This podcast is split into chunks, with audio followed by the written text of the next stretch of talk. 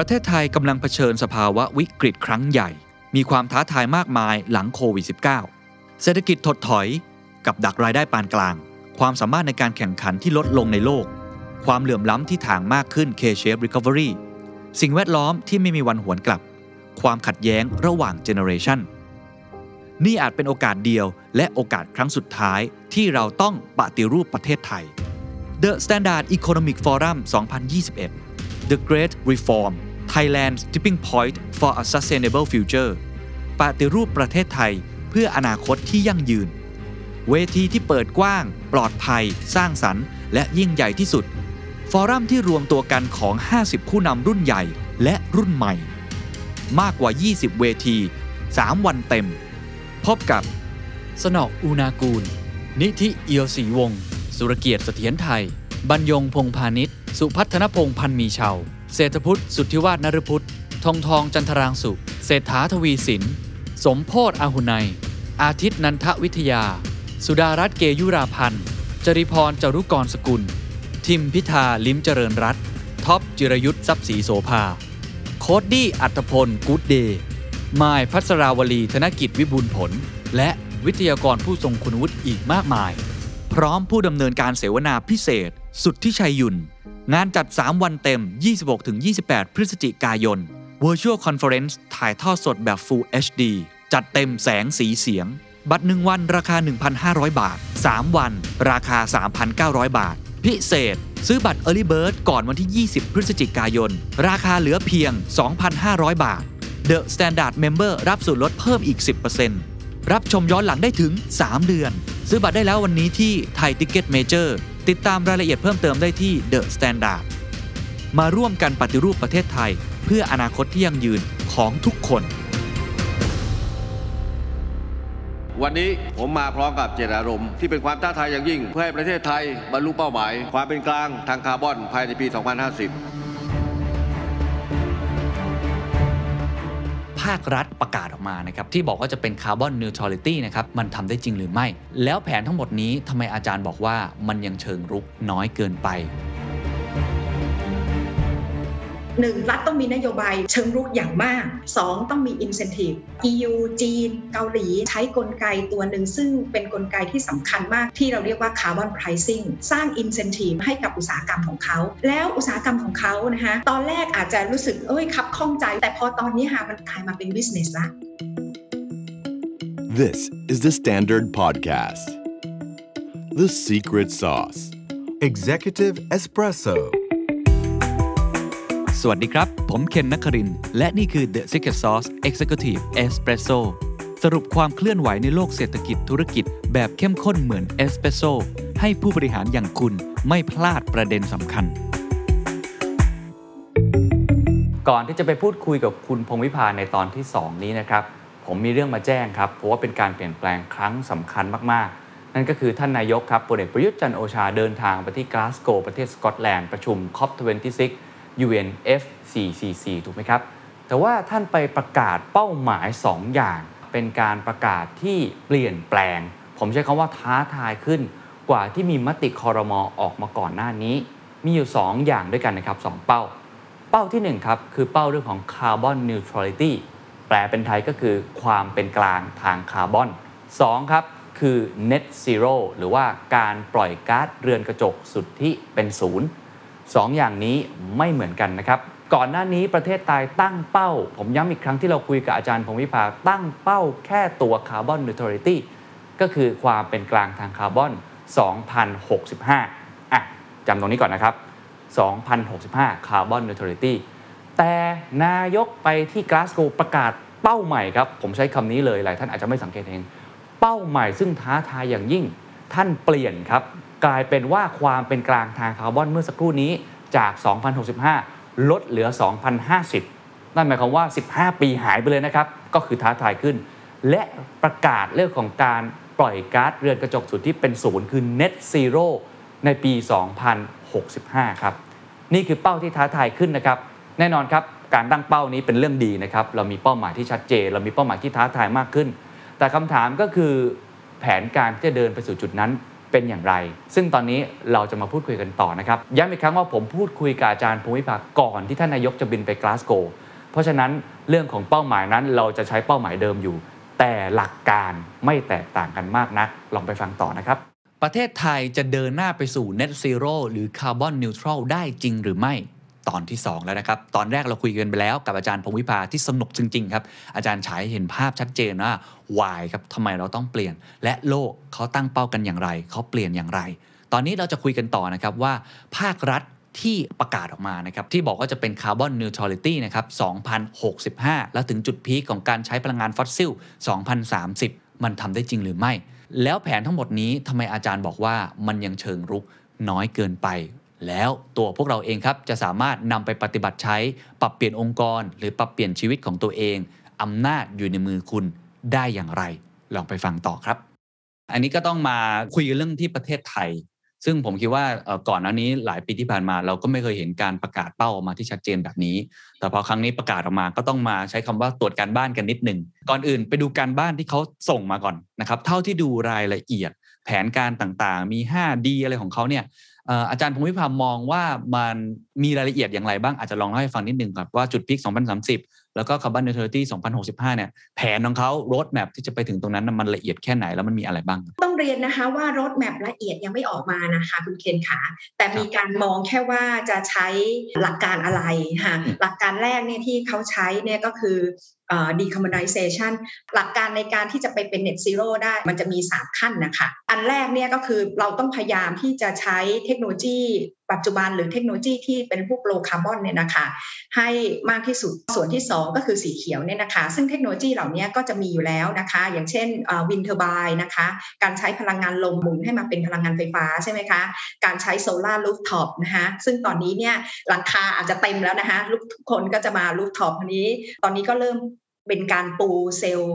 แสงอาทิตย์บนพื้นน้ำแล้วอะฮะเพื่อที่จะสร้างเป็นพลังงานออกมาเนี่ยนะคะหรือว่าพวกไบโอแก๊สนะคะก๊าซชีวภาพไบโอแมสอะไรเงี้ยนะคะอันนี้ต้องพยายามเร่งสตรีมให้ได้มากที่สุด ส่วนที่ 2 ก็คือใช้เทคโนโลยีที่มีการปล่อยก๊าซเรือนกระจกต่ำๆมาค่ะเทคโนโลยีที่ไอสีส้มเนี่ยนะคะที่มีการปล่อยก๊าซเรือนกระจกต่ำๆต่ำกว่าการเผาเชื้อเพลิงโดยตรง ก็อย่างเช่นพวก EV ทั้งหลายอะค่ะไม่ว่าจะเป็นแบตเตอรี่ EV นะคะหรือจะเป็น plug-in hybrid EV อย่างเงี้ยนะคะอย่าลืมว่าปล่อยต้องเท่ากับดูดกลับใช่ไหมคะ เพราะฉะนั้นครับไอ้part ที่เป็นดูดกลับคือ part สีฟ้าเนี่ยนะคะเช่นการปลูกต้นไม้ การใช้เทคโนโลยีที่เรียกว่า CCUS ครับดักจับเอามาใช้ประโยชน์แล้วก็อัดเก็บ นะคะอย่างนี้เป็นต้นนะนะคะกรณีของประเทศไทยนะคะอ่าหลักการเป็นอย่างนี้นั่นก็คือ decarbonization นะคะสีเขียวกับสีส้มเนี่ยนะคะอย่างกรณีไฟฟ้านะคะปัจจุบันเนี่ยเชื้อเพลิงที่เข้าไปผลิตไฟฟ้าประเทศไทยเราส่วนใหญ่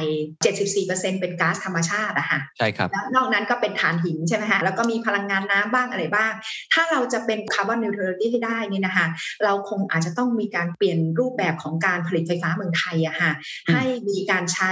เขาเรียกว่า renewable energy พวกพลังงานหมุนเวียน โดยเฉพาะเห็นเขาวางแผนเรื่องเกี่ยวกับใช้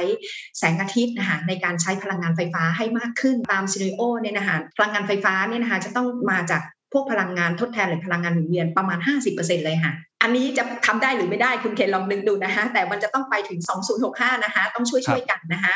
ส่วนที่ 2 ก็คือใช้เทคโนโลยีอะไรที่จะไปลด ด้วยก็ต้องเป็นพวก EV เพราะฉะนั้นเนี่ยแผนก็คือต้องมีการใช้พวกยานยนต์ไฟฟ้าเนี่ยนะคะอย่างน้อยเนี่ยจะต้องประมาณ 69%อัพอะค่ะหมายถึงเพื่อที่ว่า69%ที่วิ่งอยู่บนท้องถนนควรจะเป็น EV ค่ะใช่ค่ะ 69%ควรจะเป็น EV อาจจะเป็น BEV นะคะแบตเตอรี่ EV หรือจะเป็น plug-in hybrid ก็ยังได้อยู่ก็ได้ได้อยู่อ่านนะคะแต่ BEV อาจจะดีกว่าเพราะว่าอย่าลืมว่าถ้าเป็นไฮบริดเนี่ยเราก็ต้องใช้ไฟฟ้าใช่ไหมคะไฟฟ้าก็มาจากการเผาก๊าซธรรมชาติอยู่ดีถูกไหมคะแต่ว่าถ้าเราลดมีการทำให้ไฟฟ้าเราเนี่ยปล่อยก๊าซเรือนกระจกน้อยลง โดยการที่จะใช้พลังงานทดแทนมากขึ้น แทนที่จะเป็นใช้ก๊าซธรรมชาติ หรือใช้ถ่านหิน เราก็จะได้พลังงานที่สะอาดมาใช้ต่อด้วย ในขณะเดียวกันเนี่ย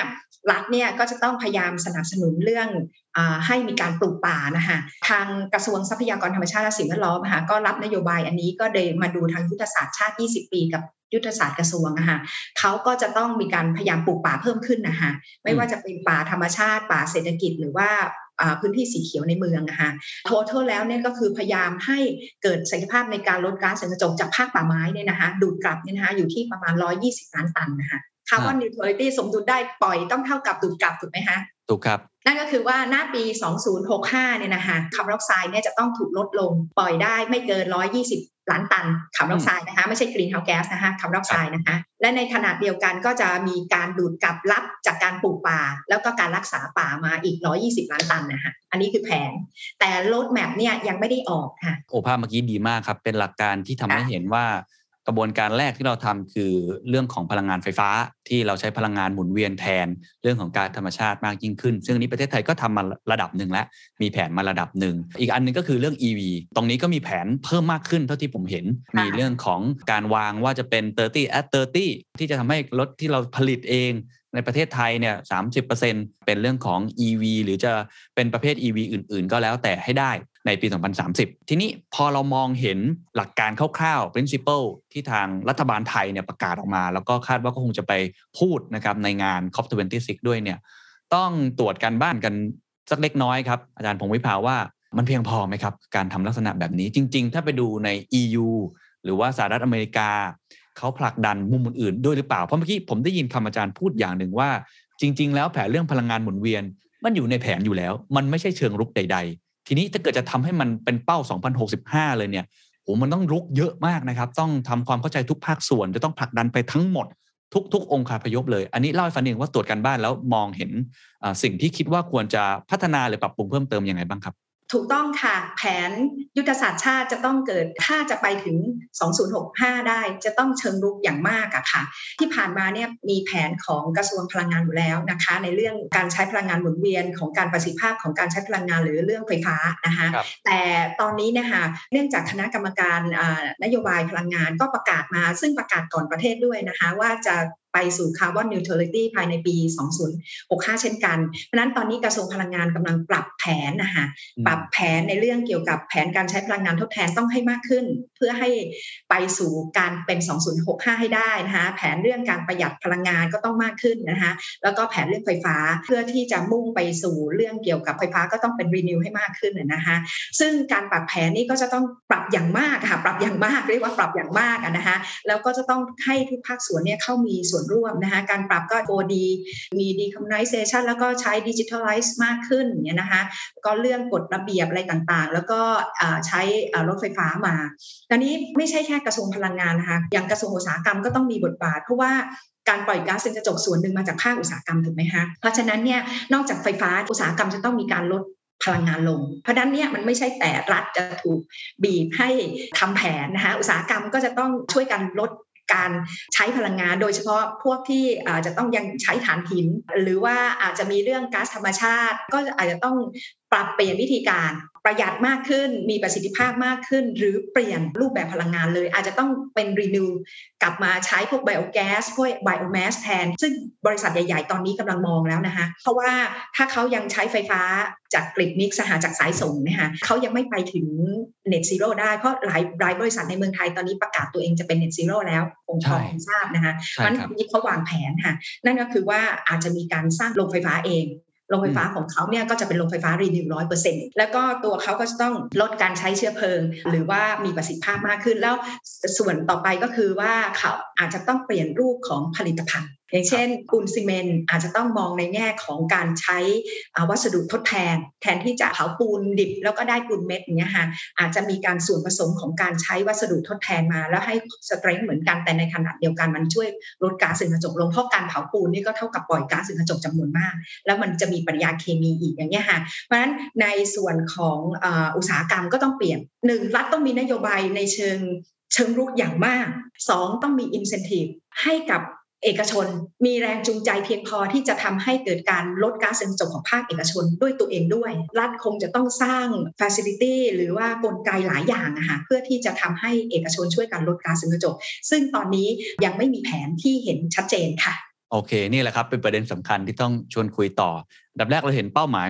2065 ซึ่งผมขอถามตรงนี้ก่อนได้ไหมครับว่ามุมมองของอาจารย์พงวิภาเนี่ยคิดว่ามันท้าทายไปไหม หรือว่าจริงๆแล้วเป็นเป้าที่น่าสนใจ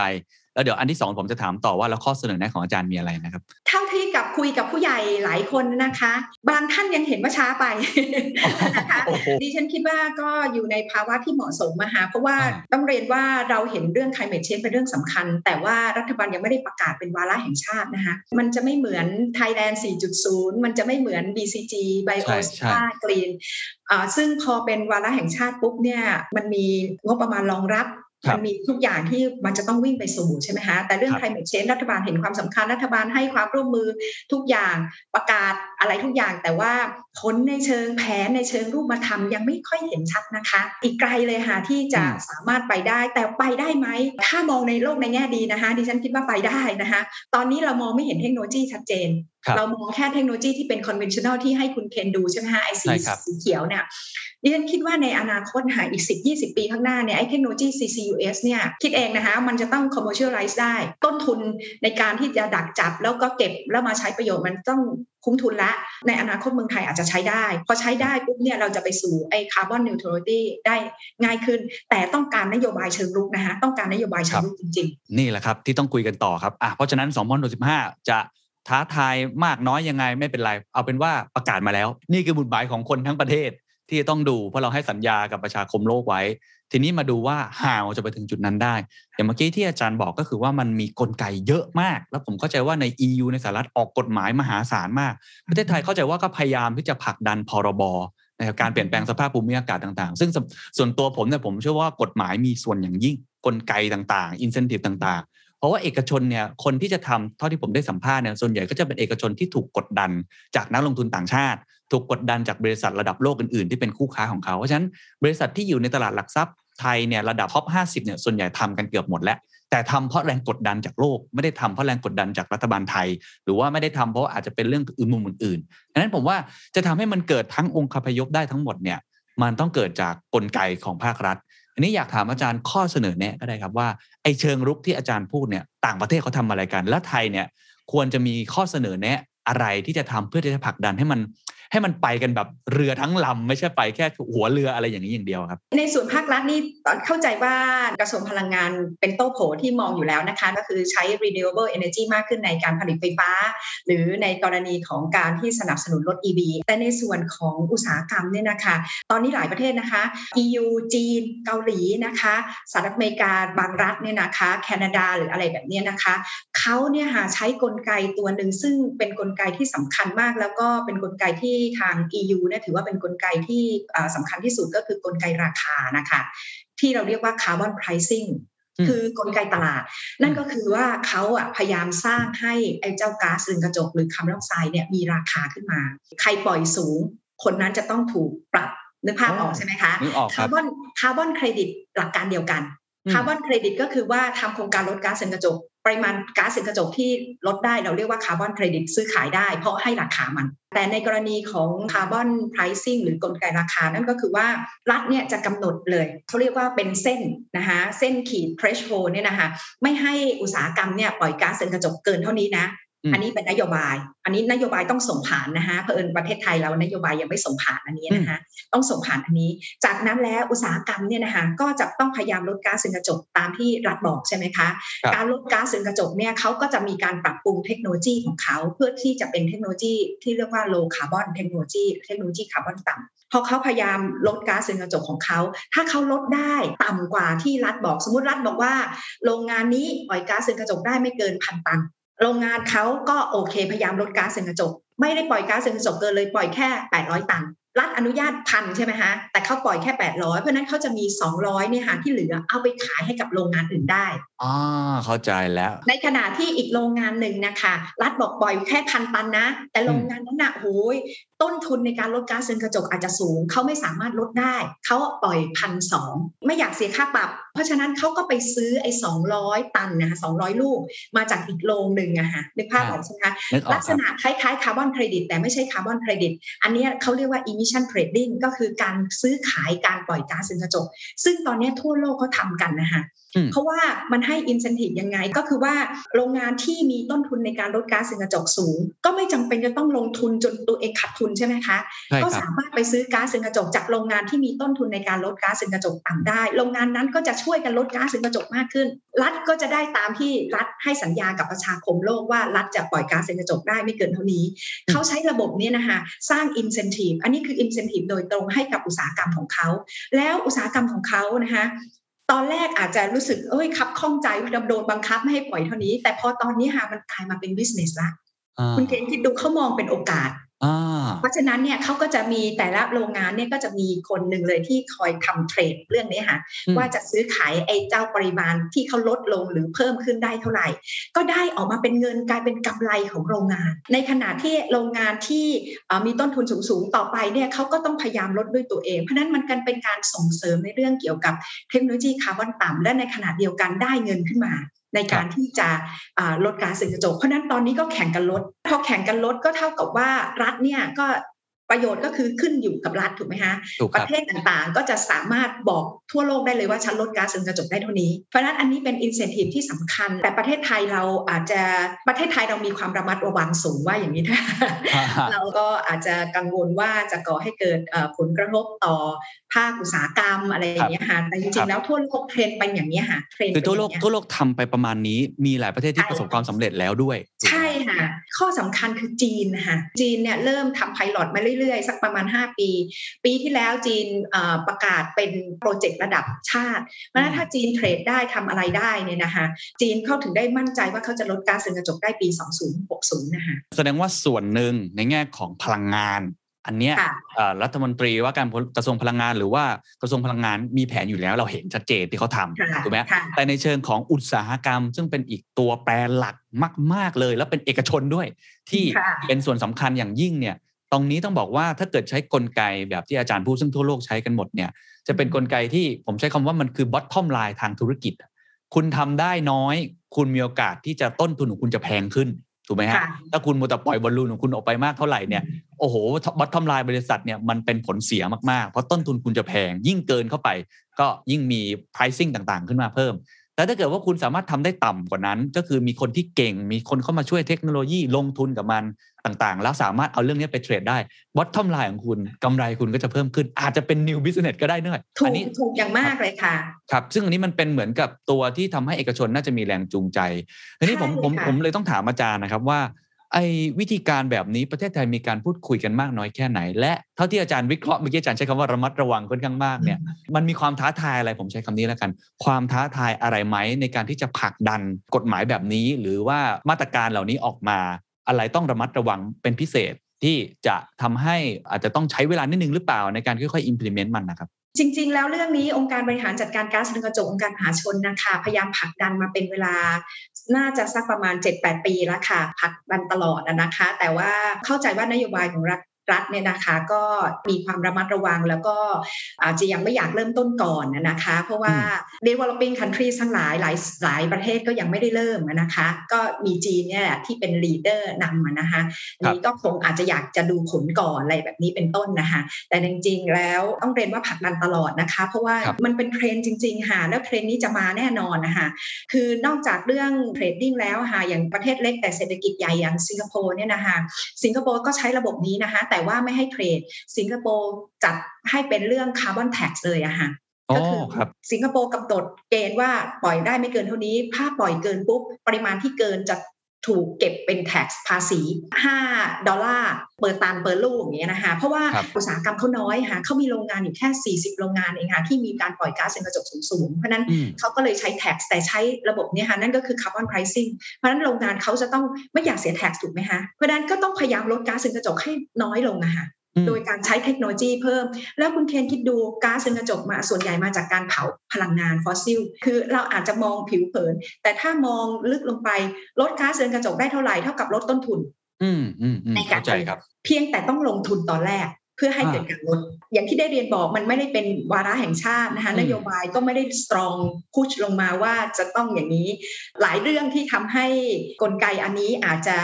ช้าลงอะนะคะแต่ว่าเราได้วิเคราะห์แล้วนะคะคิดว่าเป็นกลไกที่มีความเหมาะสมครับแล้วเอ่อตอนนี้ EC อะค่ะเอ่อจะมีการลองไปทำดูอะค่ะว่าครับคล้ายๆเป็นไพลอตนะคะว่าจะสามารถทำอะไรได้เพิ่มอะค่ะก็ฉะนั้นมีคาร์บอน pricing คาร์บอน tax ซึ่งโหดกว่านะคาร์บอน tax ใช่นี่โหดเลย ต้องแวะชวนคุยเข้าใจว่าทาง EU มีความพยายามจะดันกฎหมายตรงนี้เหมือนกันซีแบมอันนี้ก็คือจะกดดันทางอ้อมโดยอัตโนมัติ คือเมื่อกี้เราพูดกันเรื่อง รัฐบาลไทยอาจจะระมัดระวังเราไม่อยากทำก่อน แต่ปรากฏว่าใครทำมาค้าขายกับ EU ตอนนี้ โดนก่อนเลย เป็นบางคนใช้คำว่าคือคาร์บอนทาริฟคือเป็นกำแพง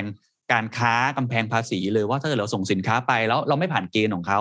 ก็กลายเป็นว่าเราจะต้องเสียภาษีมูลค่าเพิ่ม ความสามารถในการแข่งขันก็จะลดน้อยถอยลง อันนี้เล่าให้ฟังนิดหนึ่งว่า EU ที่เขากำลังพยายามทำมันถึงตรงไหน แล้วมันกดดันผู้ที่ทำธุรกิจตรงนี้ยังไงบ้างครับ เรื่องนี้เกี่ยวข้องกับกลไกราคาโดยตรงเลยค่ะ แล้วถามได้ตรงจุดมาก คืออย่างนี้ค่ะ ในการที่เราผลิตสินค้าตัวใดตัวหนึ่งขึ้นมานะคะ เพื่อที่จะส่งออกเนี่ยนะคะ เราก็ต้องใช้เชื้อเพลิงภายในประเทศใช่ไหมคะ ใช้ไฟฟ้าในประเทศนะคะทีนี้ถ้าเรายังมีการใช้เชื้อเพลิงฟอสซิลเป็นจำนวนมากนะคะ สินค้าที่เราผลิตไปเนี่ยนะคะ มันก็จะมีเขาเรียกคาร์บอนแฝงหรือ embedded นะคะหรือ embodied carbon เนี่ยนะคะอยู่ก็คือ เป็นสินค้าที่มีการผลิตมาโดยการที่ใช้มีการปล่อยก๊าซเรือนกระจกเป็นจำนวนมาก มันจะเรียกว่าเป็นคาร์บอนแฝงอยู่ในสินค้านั้นนะคะอันนี้เป็นประเทศกำลังพัฒนาทั้งหลายนะคะไม่ว่าจะเป็นจีน ไม่ว่าจะเป็นไทยหรือว่าเป็นประเทศอะไรก็ตาม ที่ยังใช้เชื้อเพลิงฟอสซิลสูงๆนะคะในขณะที่ develop country ทั้งหลาย ไม่ว่าจะเป็นยุโรปนะคะหรือว่าทางอเมริกานะคะบางส่วนเนี่ยนะคะไฟฟ้าของเขาก็จะใช้พลังงานทดแทนมากขึ้นใช่ไหมคะหรือจะไปเป็นนิวเคลียร์เลยใช่ไหมคะส่วนใหญ่เพราะนั้นไอตัวคาร์บอนก็จะน้อยนะคะการปล่อยก๊าซเรือนกระจกก็จะน้อย หรือว่าในการผลิตของเขาเนี่ยเขาก็จะพยายามให้เกิดการประหยัดไฟฟ้าเกิดประสิทธิภาพในการใช้พลังงานเพราะนั้นน้อยคาร์บอนที่แฝงอยู่ในสินค้าของเขาก็น้อยด้วย การค้าขายตอนนี้โลกเรามัน globalization นะคะมันมีการ trading การมันค้าขายทำทั้งประเทศเพราะฉะนั้นสินค้าที่ส่งไปประเทศพัฒนาแล้วอะค่ะสมมตินะคะส่งไปในยุโรป EU นะคะ เป็นลูกศรสีดำๆจะเห็นว่าไอ้ตัวคาร์บอนแฝงที่ไปกับสินค้ามันสูงเห็นไหมคะที่ไปจากจีนที่จะไปจากรัสเซียอย่างเงี้ยค่ะมันสูงนะคะในขณะเดียวกันสินค้าที่จาก EU ที่ส่งออกมายังประเทศที่กำลังพัฒนาเห็นลูกศรที่มันผอมลงไหมคะเห็นครับมันคาร์บอนแฝงมันน้อย ถ้าเขาต้องการไปเป็น net zero ได้เนี่ยนะคะ เขาต้องจัดการกับคาร์บอนแฝงอันนี้ เพราะว่าพอสินค้าเข้าไปอยู่ในประเทศเขาปั๊บถือว่าเป็นการเพิ่มบอลลูนเขาโดยอัตโนมัติถูกต้องค่ะทั้งทั้งที่เขาจัดการรีดเลือดของเขาแทบตายถูกไหมคะเพื่อให้เกิดการลดก๊าซเรือนกระจกปรากฏว่าไอ้สินค้าต่างๆ ที่เข้าไปอยู่กับเขาเนี่ยเป็นสินค้าที่มีการปล่อยก๊าซเรือนกระจกสูงนะคะมันพอหักลบกบหนี้กันกลายเป็นว่าเขาเป็นประเทศที่มีการปล่อยก๊าซเรือนกระจกสูงด้วยเขาเลยต้องการจัดการกับคาร์บอนแฝงนะคะเขาก็เลยออกนะคะมาตรการที่เราเรียกว่า Carbon Border Adjustment Mechanism ขึ้นมานะคะหรือ CBAM เขาเนี่ยก็จะมีการให้การวัด คือเขาจะเอาแค่กลุ่ม 5 กลุ่มอุตสาหกรรมแรกก่อนนะคะคุณเคนค่ะ ก็คือซีเมนต์ไฟฟ้า ปุ๋ย เหล็กและเหล็กกล้า และอลูมิเนียมซึ่งในกรณีของประเทศไทยเราเนี่ยเราไม่ได้ส่งซีเมนต์เราไม่ได้ส่งไฟฟ้าหรือไม่ได้ส่งปุ๋ยไป เราส่งแค่เหล็กและเหล็กกล้ากับอลูมิเนียมนะคะ มูลค่าการส่งออกเราอยู่ที่ประมาณ 4,700 ล้านบาท ถ้าจำตัวเลขไม่ผิดประมาณ 4.25%ของการส่งออกทั่วโลกเนี่ยนะคะเพราะนั้นอุตสาหกรรมเหล็กและเหล็กกล้ากับอุตสาหกรรมอลูมิเนียมของเราจะต้องได้รับผลกระทบ ผลกระทบนั้นเกิดจากอะไรเกิดจากคาร์บอนแฝงที่ไปในตัวเหล็กเหล็กกล้าหรือตัวอลูมิเนียม ถ้าคาร์บอนแฝงของเราสูงกว่าของเขา เขาจะเก็บtax หาไอเจ้าคาร์บอนแฝงอันนี้ค่ะเก็บค่าธรรมเนียม และค่าธรรมเนียมของเขาเขาจะเอาไปเปรียบเทียบกับไอตัว trading อะค่ะ คุณเคนจำที่พี่เล่าให้ฟังเรื่อง emission trading ได้ใช่ไหมที่เขา trade ภายใน แล้วก็ราคาเขาจะไปอิงราคาตัวนั้นเป็นหลัก เพราะเขาถือว่ายุโรปเนี่ยถือว่าเขามีระบบ emission trading แล้วคือการซื้อขายคาร์บอนอุตสาหกรรมเขา suffer แล้ว อุตสาหกรรมเขาเนี่ยจะต้องมีการซื้อขายคาร์บอนถูกไหมฮะ เพราะฉะนั้นเขาก็เลยเอาราคาที่ซื้อขายนะคะมาตั้งเป็นราคาค่าธรรมเนียมในการที่จะชาร์จ ก็คือทำให้มันเป็นมาตรฐานเดียวกันกับตลาดที่เขาทำอยู่แล้ว มันก็เหมือนกับว่าบังคับให้เราไปอยู่ในมาตรฐานในตลาดเหมือนกับเราเป็นบริษัทที่อยู่ใน EU เหมือนกับเขาไปเลย เพราะฉะนั้นก็คิดตังตามนั้นไปเลย จะได้ไม่มาเถียงกันว่าทำไมฉันโดนเก็บเยอะเก็บน้อยกว่าคนอื่นถูกไหมฮะ ใช่ถูกต้องแล้วค่ะ แต่ตอนนี้ยังไม่ได้ implement จะเริ่ม implement ปี 2566 นะคะ เพราะว่าตอนนี้ยังไม่ได้ผ่าน อันนี้เป็นไอเดียออกมาก่อนนะคะ เป็นร่างออกมาก่อน แล้วเดี๋ยวจะต้องไปผ่านรัฐสภาของเขานะคะ แล้วกว่าจะประกาศใช้นี่ก็คือ 2566 นะคะ ซึ่งตอนนั้นยังไม่เก็บค่าธรรมเนียมแต่ให้คำนวณปริมาณไอคาร์บอนแฝงที่อยู่ในผลิตภัณฑ์ก่อนนะคะแล้วรายงาน แล้วพอมา 2,569 อีก 3 ปีต่อไปถึงได้เก็บค่าธรรมเนียม คือมันไม่ใช่ EU ประเทศเดียวที่คิดค่ะพอ EU เลสเรื่องนี้มาปั๊บ สหรัฐอเมริกาเริ่มแล้วว่าจะทำดีหรือไม่ทำดีนะคะกำลังจะบอกมาแคนาดาเริ่มคิดละแต่ในขณะเดียวกันคุณเคนก็คงทราบบรรดา developing country ไม่ว่าจีนไม่ว่ารัสเซีย ซึ่งส่งของไปเยอะๆเนี่ยก็เริ่มแล้วเอ๊ะ มันผิดกฎขององค์กรอาการค้าโลก WTO หรือเปล่าอะไรแบบนี้ ตอนนี้กำลังอยู่ในระหว่างการดีเบตกันอยู่นะคะแต่หลักการนะคะถ้าแต่ละประเทศต้องการให้เป็น carbon neutrality ได้ ถ้าคาร์บอนแฝงมันไปอยู่ในประเทศเขาปั๊บเนี่ยนะคะเขาก็จะจัดการอะไรไม่ได้ เพราะว่ามันเป็นการนำเข้ามาใช่ไหมคะเพราะฉะนั้นอยากจะบอกว่าประเทศไทยเราต้องฉวยโอกาสค่ะเราต้องไม่มองว่าเรื่องก๊าซเรือนกระจกเนี่ยเป็นเรื่องที่ไกลตัวหรือเป็นเรื่องที่ไม่ได้มีผลกระทบต่อการ trade ของเราเลย มันมีผลกระทบโดยตรงมากๆเลยค่ะ อย่างน้อยคือนโยบายของรัฐอาจจะยังไม่ได้เข้มงวดตอนนี้นะคะ แต่มันมีแรงผลักของโลกมานะคะว่าโลกเราจะต้องเป็น carbon net zero แล้ว เราจะต้องเสียภาษีในการนำเข้าสินค้าที่มีคาร์บอนแฝงสูงๆแล้วอะไรอย่างเงี้ยนะคะถ้าเรามองในเรื่องนั้นแล้วเราเอามาพัฒนาสินค้าของเรา เราทำให้สินค้าของเรามีคาร์บอนแฝงต่ำๆนะคะเราจับเทรนด์ไอ net zero เพราะว่าถ้าเราเป็น net zero คุณเคนลองนึกภาพดู ถ้าเราเป็นอุตสาหกรรม เราก็จะต้องมีตัว supply chain ถูกไหมคะอย่างอุตสาหกรรมรถยนต์นะคะตอนนี้ประกาศ net zero หรือเป็น carbon neutrality กันทั้งนั้นเพราะเขาประกาศปุ๊บเขาก็จะต้องมาบีบtier one tier two tier three supplier ของเมืองไทยใช่ไหมคะแล้วเมืองไทยเราเป็นดีทรอยต์ใช่ไหมคะที่บอกเราเป็นดีทรอยต์ของเอเชียเนี่ยเขาก็จะมาบีบเพราะฉะนั้นตัวซัพพลายเออร์ตัวชิ้นส่วนยานยนต์ทั้งหลาย ก็จะต้องพยายามทำให้เจ้าตัวคาร์บอนแฝงเนี่ยนะคะลดลงด้วยไม่งั้นแล้วเขาจะเป็น carbon neutrality ไม่ได้ เพราะฉะนั้น เราต้องคิดว่ามันเป็นโอกาสและพัฒนาสินค้าค่ะครับเพราะฉะนั้นสิ่งที่เราพูดคุยกันมาทั้งหมดว่า ภาครัฐอาจจะระมัดระวัง อาจจะยังไม่เข้มงวดในตอนนี้ แต่ถ้าโลกเข้มงวด เราก็โดนผลกระทบเราหลีกเลี่ยงไม่ได้ เพราะนี่คือโลกใบเดียวกัน ทีนี้ผมจะเริ่มเข้าสู่ช่วงท้ายครับว่าวิธีการนำไปปฏิบัติของหลาย ๆ ภาคส่วน ซึ่งส่วนใหญ่คนที่ฟังอยู่น่าจะเป็นภาคธุรกิจภาคเอกชนนะครับ หรือว่าสถาบันการศึกษาเองก็มีส่วนอย่างยิ่งเหมือนกันเนี่ยผมอยากจะแวะตรงนี้นึงผมเห็นมีการประกาศออกมา เป็นหน่วยงานเอกชนเอง ขออนุญาตเอ่ยชื่อแล้วกันเขาตั้งชื่อว่า Carbon Market Club เป็นกลุ่มบางจาก อันนี้ถือว่าเป็นความพยายามที่ดีไหมครับ แล้วสามารถที่จะใช้กลไกเดียวกับที่อาจารย์พูดเลย แล้วมันจะขยายผลยังไงต่อ อันอันนี้ดีมากมากเลยค่ะ บางจากนับว่าเป็นผู้นำในเรื่องนี้เลยนะคะ ดีมากๆ เพราะว่าเขาจะตั้ง Carbon Market Club เนื่องจากว่าจะไปเป็น carbon neutrality เหมือนกันนะคะ ภายในปี 2050 เนี่ย แต่จะเป็น neutrality ได้เนี่ยเขาก็คงไม่มีพื้นที่ที่จะปลูกป่าเยอะๆ ใช่ไหมคะคุณเคนแล้วก็การลดก๊าซเรือนกระจกเขาก็ต้องพยายามลดให้มากที่สุดอยู่แล้ว แต่ว่าเขาจะทำอย่างไรถึงจะลดได้มากที่สุดเพราะนั้นเขาก็เลยจะมีการซื้อขายคาร์บอนเครดิตนะคะกรณีนี้คือการซื้อขายคาร์บอนเครดิต อย่างกรณีเมืองไทยเราเนี่ยเรามีคาร์บอนเครดิตอยู่เยอะนะคะเพราะว่าผ่านโครงการเขาเรียกว่าโครงการลดก๊าซเรือนกระจก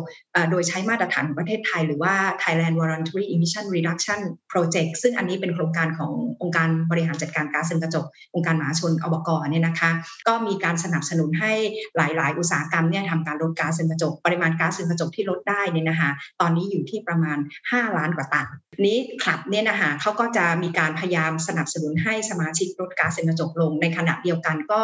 ถ้าลดได้ไม่ถึงเป้ามากนะก็จะมีการให้มาซื้อขายให้เจ้าคาร์บอนเครดิตนะคะจากคนที่ทำโครงการ T-VER เพราะนั้นก็เท่ากับว่ามีการลดก๊าซเรือนกระจกจนกระทั่งเป็น carbon neutrality ขึ้นมานะคะตอนนี้ไม่ใช่มีคลับเดียวอะค่ะก็จะมีคลับที่ทางอบกเนี่ยนะคะเข้าไปช่วยสนับสนุนด้วยก็เป็น Thailand Carbon Neutral Club นะคะอีกคลับหนึ่งขึ้นมา ซึ่งตอนนี้มีสมาชิกอยู่ที่ประมาณ 115 บริษัทนะคะก็จะลักษณะเดียวกันก็คือสนับสนุนให้สมาชิกพยายามลดก๊าซเรือนกระจกให้มากที่สุดก่อน แล้วจากนั้นลดไม่ได้เท่าไหร่ก็ให้ไปซื้อคาร์บอนเครดิตจากโครงการลดก๊าซเรือนกระจกโดยใช้มาตรฐานประเทศไทยมา เพื่อมา offset ที่เขาเรียกว่า offset หรือชดเชย เพื่อให้เกิด carbon neutrality ขึ้นมานะคะซึ่งอันนี้มันยังเป็นตามความสมัครใจอยู่ใช่ไหมครับ ใช่ค่ะเมืองไทยเราไม่มีอะไรที่เป็นบังคับอะค่ะ อันนี้เป็นข้อสำคัญอีกอันนึง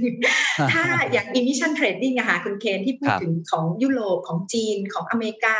ของเกาหลีพวกนี้เป็นภาคบังคับ รัฐบังคับให้ลด พอรัฐบังคับให้ลด แต่รัฐไม่ได้บอกวิธีการวิธีการไปจัดการเอาเอง ดูต้นทุนกันเอาเอง ดูความเหมาะสมกันเอาเอง แล้วลดได้เท่าไหร่เอาไปขายเอาไปซื้อขายกันเอง ถือเป็นอินเซนティブกันเอง โดยที่รัฐไม่ต้องเสียเงิน ในการที่จะต้องฝีไปแต่ให้อุตสาหกรรมสร้างอินเซนティブได้ด้วยตัวเอง โดยกำหนด policy อันนี้เป็นหลักการที่สำคัญ แต่เมืองไทยไม่มีค่ะ อุปสรรคสำคัญที่สุดครับ ที่จะทำให้เมืองไทยอาจจะไปไม่ถึงจุดนั้น ที่เป้าหมายที่เราวางไว้ อาจารย์คิดว่ามีอะไรบ้างครับ ความท้าทายหลัก ๆ เลยครับ น่าจะเป็นในเชิงของนโยบายเชิงรุกอะค่ะ ผู้ใหญ่หลายท่านเนี่ยท่านอยากจะให้เมืองไทยเป็นคาร์บอนนิวทรัลิตี้จริงๆอะนะคะ แต่เมืองไทยเรา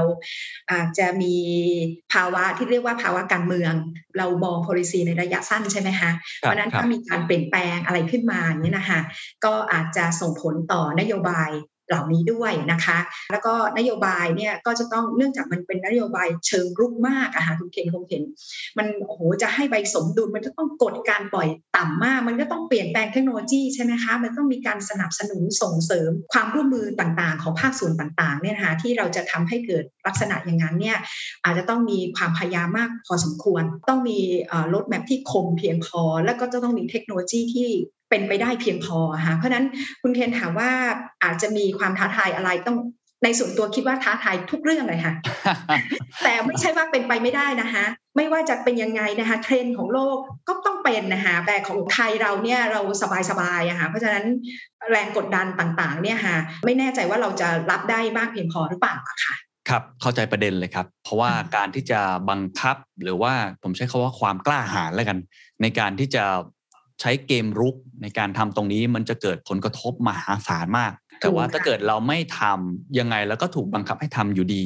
ในอนาคต อันนี้คือแล้วยิ่งเสียผายยิ่งกว่าค่ะ ใช่ เพราะนั้นก็อย่างที่คนเขาบอกกันก็คือจะ disrupt ตัวเองก่อน หรือจะรอให้คนอื่นมา disrupt อันนี้ผมว่าเราเริ่มเห็นประเด็นสำคัญมาก ๆ ตรงนี้ด้วย ก็คงต้องฝากผู้ที่มีส่วนนะครับในการกำหนดนโยบายต่างๆเพราะผมเห็นด้วยกับอาจารย์ว่า ต่อให้คนเอกชนทำคลับกันแบบเมื่อกี้ พวกผมจะประหยัดกันแค่ไหน จะพยายามทำธุรกิจ social enterprise ขนาดเล็ก แต่ภาพใหญ่มันไม่ขยับ พอภาพใหญ่ไม่ขยับเนี่ยประเทศไทยก็อาจจะมีของท้าทายค่อนข้างเยอะที่จะไปสู่จุดนั้น แต่ไม่เป็นไรครับ อันนั้นเดี๋ยวเราคงจะส่งเสียงต่อไปเรื่อยๆ มาถึงสุดท้ายแล้วกันนะครับคงจะต้องเป็นคำแนะนำถึงภาคเอกชน ผมอาจจะเน้นภาคเอกชนเป็นหลักทั้งระดับใหญ่กลางหรือว่าเล็กเองเนี่ยอยากมีส่วนร่วมฟังแล้วรู้สึกว่าไฟลุกแล้วฮะอยากจะช่วย ลดการปล่อยไอ้เจ้าบอลลูนเนี่ยแล้วก็จะช่วยที่จะดึงไอ้บอลลูนนี้กลับมาให้ได้มากที่สุดเนี่ยอาจารย์มีคำแนะนำอะไรบ้างครับสำหรับบริษัทนะคะ บริษัทขนาดใหญ่เนี่ยอาจจะไม่ต้องห่วงมากนะคะ เพราะว่าเท่าที่สัมผัสรู้จักแล้วก็ไปพูดคุยนะคะบริษัทใหญ่ๆ ยักษ์ใหญ่ทั้งหลายเนี่ยวางแผนก่อนรัฐบาลด้วยซ้ำรัฐบาลบอก carbon neutrality 2065 ใช่ไหมคะ แต่ส่วนใหญ่เกือบทุกบริษัทที่ไปคุยเนี่ยอยู่ที่ 2050 ทั้งนั้นนะคะแล้วก็วาง business plan อย่างชัดเจนมากคมมากในการที่จะมีการเปลี่ยนถ่าย นะคะเปลี่ยนถ่ายเชื้อเพลิง เปลี่ยนถ่าย Product นะคะต่างๆ เปลี่ยน scenario ของการจัดการทางด้านผลิตภัณฑ์ เพราะว่าเขารู้ว่าเทรนด์ของโลกมันเป็นอย่างนั้น ถ้าเขาจะ survive แล้วก็มีกำไรเขาต้องทำอย่างนั้นนะคะนี่บริษัทขนาดกลางเนี่ยต้องเรียนจริงๆยังมองไม่เห็นมากนะคะมีเพราะว่าการเปลี่ยนเนี่ย disrupt เนี่ยหรือว่าการใช้ low carbon technology ต้องการการลงทุน ถ้าตราบใดที่รัฐเนี่ยไม่ได้มี incentive เพียงพอให้เขาเห็นนะคะเขาก็ไม่ได้ลงทุนหรือไม่ได้มีนโยบายชัดเจนเพียงพอนะคะบริษัทขนาดกลางเนี่ยก็จะถูกบีบจากซัพพลายเชนมาอีกต่อหนึ่งนะคะลักษณะนั้นเพราะฉะนั้นเนี่ยเขาอาจจะไม่ตั้งเป้าเรื่องคาร์บอนนิวทรัลิตี้แต่ว่าเขาอาจจะตั้งเป้าในเรื่องเกี่ยวกับการลงทุนคาร์บอนต่ำนะคะการลงทุนเรื่องเทคโนโลยีนะคะเรื่องเทคโนโลยีต่างๆเนี่ยมีมากมายนะคะซึ่งก็อยู่ในตลาดนะคะอันนี้ก็จะต้องการลงทุนแต่อาจจะต้องมีอินเซนティブเพียงพอนะคะส่วนธุรกิจขนาดเล็กเนี่ยก็จะเป็น ลูกปลาต่อไปนะคะใน tier ต่อไป เพราะนั้นเนี่ยเขาก็จะต้องถูกบีบอยู่ดีเพราะนั้น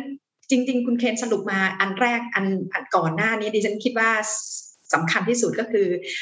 เขาทำอะไรไม่ได้มาก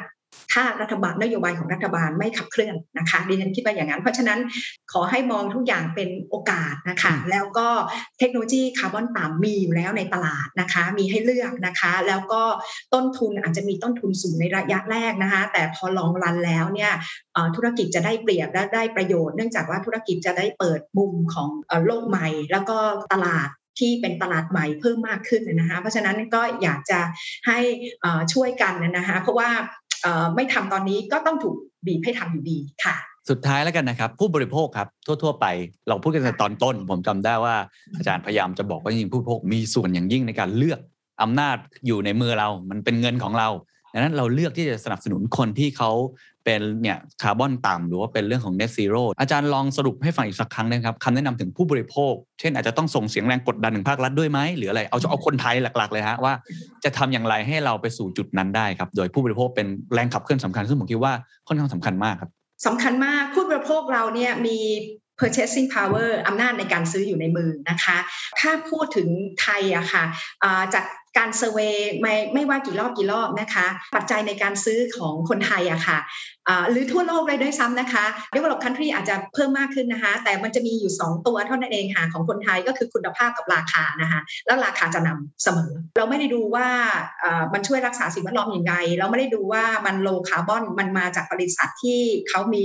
พันธสัญญาหรือ commitment ว่าเขาจะเป็น low carbon อย่างไร เราไม่เคยดู เราดูราคาเป็นหลักนะคะ เพราะนั้นเนี่ยเราอาจจะต้องเปลี่ยนมุมมองความคิดซึ่งยากนะคะคุณเคนยากจริงๆนะคะดิฉันเป็นในฐานะผู้บริโภคคุณเคนก็เหมือนกันนะคะเรารู้เราเห็นเรื่องอาการเสื่อมกระจก แต่พอให้เรื่องในท้องตลาด การตัดสินใจของเราก็อาจจะไปพันกับคุณภาพแล้วก็ราคานะคะเพราะฉะนั้นกลับมาเหมือนเดิมก็คือมันต้องมีนโยบายของรัฐส่งมา แล้วก็ผู้บริโภคช่วยกันนะคะอืมในการที่ว่าขอปัจจัยนะคะในเรื่องเกี่ยวกับการซื้อเนี่ยถ้าเราเห็นผลกระทบ ผลกระทบนั้นอาจจะไม่ได้ใกล้ตัวเรามาก แต่เราเห็นแล้วในอนาคตเราจะโดนผลกระทบนั้นเช่นกันนะคะน้ำอาจจะไม่ท่วมบ้านท่านปี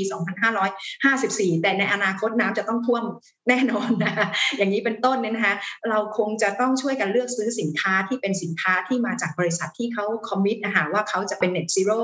หรือว่าเราเลือกซื้อสินค้าที่มีตาฉลากเขียวนะคะหรือฉลากลดคาร์บอนนะคะเขามีให้เห็นอยู่นะคะเราเลือกซื้อสินค้าอย่างนั้น เท่ากับเราเป็นส่วนหนึ่งในการที่จะช่วยโลกใบนี้ในการลดการือนกระจกนะคะถุงผ้าก็ยังสำคัญอยู่นะคะแต่ถ้าถุงผ้าเปลี่ยนตลอดนี่ก็ไม่ได้ช่วยลดการือนกระจกนะคะคุณเกณฑ์คงรู้นะคะแล้วก็พฤติกรรมต่างๆ ในการประหยัดไฟประหยัดน้ำของเราเนี่ยนะคะ นอกจากจะช่วยเราประหยัดเงินแล้ว เราก็ยังช่วยโลกทางอ้อมในการลดก๊าซเรือนกระจกด้วยค่ะ ก็คงต้องส่งต่อนะครับกับคุณผู้ฟังทุกท่านว่าเป็น ผมใช้คำว่าเป็นหน้าที่เลยนะของทุกคนจริง ๆ หลังจากนี้คุณจะอยู่ภาคส่วนไหน ภาครัฐก็ต้องมีนโยบายที่ชัดเจนนะครับภาคเอกชนก็ต้องลงมือทำด้วยตัวเองนะครับหรือว่าอาจจะส่งเสียงต่อไป ภาคประชาชนประชาสังคมเองก็สามารถที่จะมี purchasing power ที่จะทำให้เราสามารถเลือกบริโภคในสิ่งที่มันดีต่อโลกเราได้ อันนี้เป็นหน้าที่ของทุกคน เพราะว่าอาจารย์สรุปไว้เมื่อกี้ดีว่า